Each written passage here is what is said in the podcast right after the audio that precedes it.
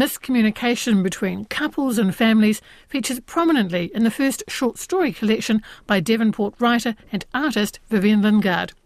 Pocket Money and Other Stories is the book's title, written over some 15 years. After gaining her master's in creative writing at the University of Auckland, she took a short story masterclass in San Francisco with author and editor Tom Jenks. Two years ago, Vivienne published a fictional memoir called The Almost True Story of a Man Called Jack, and she's currently working on a novel called Mrs. Forsyth. Carla Gray reads from her short story, Pocket Money. Pauline and I used to talk about the girl in the photo that sat on our upright piano. She looked about eight and had a ribbon in her hair. It was bigger than the brownie photos, which were in a big wooden box, and me and Pauline looked at them when we got bored, and Mum got cross if we forgot to wash our hands first. Dad told us the girl in the picture was Maxine. My sister and I thought she must be dead, because the framed photo of Grandad was the only other one in our house, and we knew he was killed in the First World War, though we didn't think the girl would have died like a soldier from bullets flying through the air. I nearly died at dinner when Dad told us we were going to the South Island in a voice like our headmaster's, as if we were going on a class nature trip or something. I looked across the table, my fork near my mouth. The peas fell off. One landed on the floor. The South Island? I asked, thinking of Mount Cook, Tasman, and the lakes we'd been studying in school. Dad smiled at me, but his lips were in a straight line, not hooked up at the corners like they usually were when he smiled. Yes, Claire, he said, you'll be meeting Maxine. I wanted to feel excited because Maxine wasn't dead after all. I looked at Dad, but he looked sad. And Mum? Mum wasn't looking at any of us. She pushed her chair out with a loud scraping sound, hooked her apron on the cupboard knob, and left the room. Vivienne, I noticed that you have an adult novel coming out. You've already published a, a fictional memoir. So, where have the short stories come in? Are these stories that you've concentrated on writing, or are these stories that you've written over a period of time? Uh, I've written them over a period of 15 years. Uh, I did a master's back, or oh, way back, and that was the long novel. And then I thought I'd like to tackle the short story just because I like challenges. And I had a very interesting father, and I wished to write about one particular episode, which was almost folklore within, you know, even when he was alive. Um, and I wrote that story first, and that's the one, Can You Ever Be Serious, Jack? And I thought, oh, I'd love to write some more. And I saw that Massey University were advertising, well, it was uh, advanced fiction course over the year. At the course, I wrote the first draft of The Honeymoon I just kept writing them and I had no end in sight for them, except I just kept writing them until I turned around after I'd put out my uh, story about my father two years ago and realized I had well over 20 stories. And I decided then that I would put these stories out too. Well, given you had written them over such a long period of time, something like 15 years, did you find that there were themes that either consciously or unconsciously you had kept coming back to? Because I must admit, when I was reading the stories, I thought so many of them are about miscommunication or a lack of communication and the flow on effects of that. You're absolutely right there, Lynn. Um, it was never a conscious thing to write thematically because, as I say, they weren't necessarily all written, you know, one week after another finished or anything. But they really came from my own life um, experiences. And at the end, when I was collating them and trying to get the contents page sorted, I redrafted them before I finally had them ready for publication.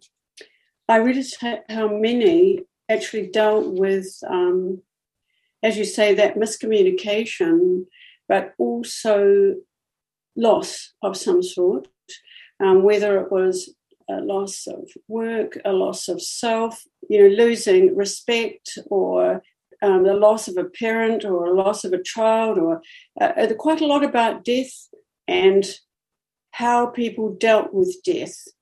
And I thought to myself, oh gosh, this could be either really, really super, or people are going to come up and say, Jeepers, this is a bit dark. But never were they written as dark stories. Never. That was never my intention. It was just to to try and get inside the character and uh, feel what they felt. That's what I was trying to achieve when I wrote each story. And the intricacies of relationships, I think you cover so well. And I, I mean, you've got two, I thought, contrasting ones. You've got Izzy, which takes you to a different place at the end where I think you're imagining that you would. But certainly, it's, it's there's a degree of tension in this relationship, and Izzy is, you know, not happy with her partner at the time, feeling unsupported. And then you have um, Dougal and Sarah in in Rome, a long running relationship and they, they both have something they want to say. For both of them, it would be out of the blue. That was a much sadder one. It was. It was just a total misunderstanding of where the other was at. And each probably felt feeling rejected in some way by the other, but not really knowing that they were being rejected by them. Or on one case, that's so yes, the wife, as you say, she's she is definitely on a, a different trajectory, but she doesn't really know how to go about explaining this to her husband. So she, for the first time, goes abroad on one of his sojourns, and um, that's when it all happens. When you talked about theme before, and this wasn't intentional when I was writing the stories, but because of my background in art and uh, design and, um, and um, illustration, I found that that knowledge was uh, busting to come through in a lot of stories. So I don't think I need to put any apologies forward there, but I did notice as well as the loss of uh, something happened within one's life, there's also the joy or the knowledge of art and how to make a drawing. it comes through as well, and I've used that in many stories I know. A small tattoo actually, I think, fits into entirely that category. In fact, much of it is set in a in a studio where people, you know, have their easels and their drawing. Um, so I completely um, see what you're saying about these two aspects of your life coming together. well, uh, I've had some very real, uh, real life drawing situations where I was tutoring and or else just a, a, participant. And I have taken bits from from those classes and put them all together, and uh, it was a lot of fun. Uh, you know, James has is yearning for Giselle, but again, there's a, a lack of communication. You know, and he gives up. He gives up hope.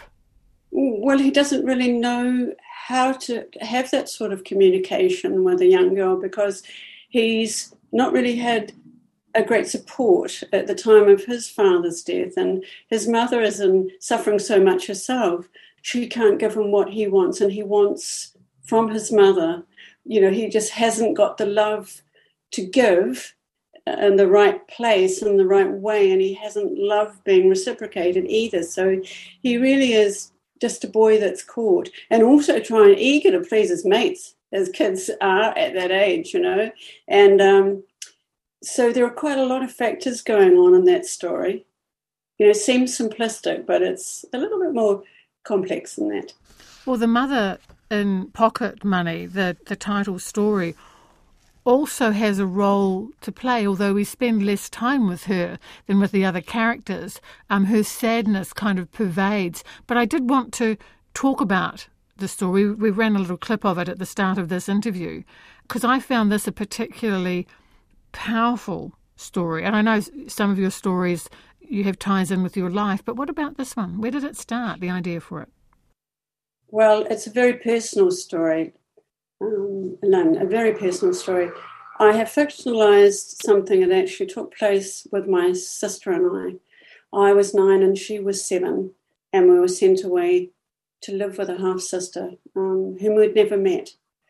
And although the adults may have thought, and at the time that we're talking about, which is a long time ago now, adults didn't take children into their trust very often and talk about uh, personal or emotional issues at all. So um, we only knew we had to go away because the house was being renovated. And I won't say any more about my personal story in that because that renovation isn't brought into it. So it's two little girls who have got no idea why they've been sent away from home. And uh, the older one does, she does worry and fret. And the other one's more outgoing and she doesn't um, quite have as many difficulties. But it really, uh, to be personal for a minute, it was a very traumatic uh, stage in our lives. It was uh, quite awful. I mean, the, so, the joy of this really is a relationship between the two sisters. Given everything they go through, they, they have each other through all these, you know, the confusing changes and uh, at home and, and then in their temporary home. They have each other, and that's what I thought. That uh, at the centre of this is that love. It is. It is definitely a love, and um, uh, I mean, we had to share so much. We had to sleep in the same bed and um, the little house, and there were joyous moments that Friday and going to the crockery shop. That was very real. Uh, when I've read it, you know, because I wrote that a wee while ago, but when I've reread it for putting into the collection, I feel moved about the two girls that I've got in the story and them feeling maybe abandoned. Well, they certainly did not understand. So they did not understand why they had to come away. Vivienne Lingard, whose book Pocket Money and Other Stories is published by Artistry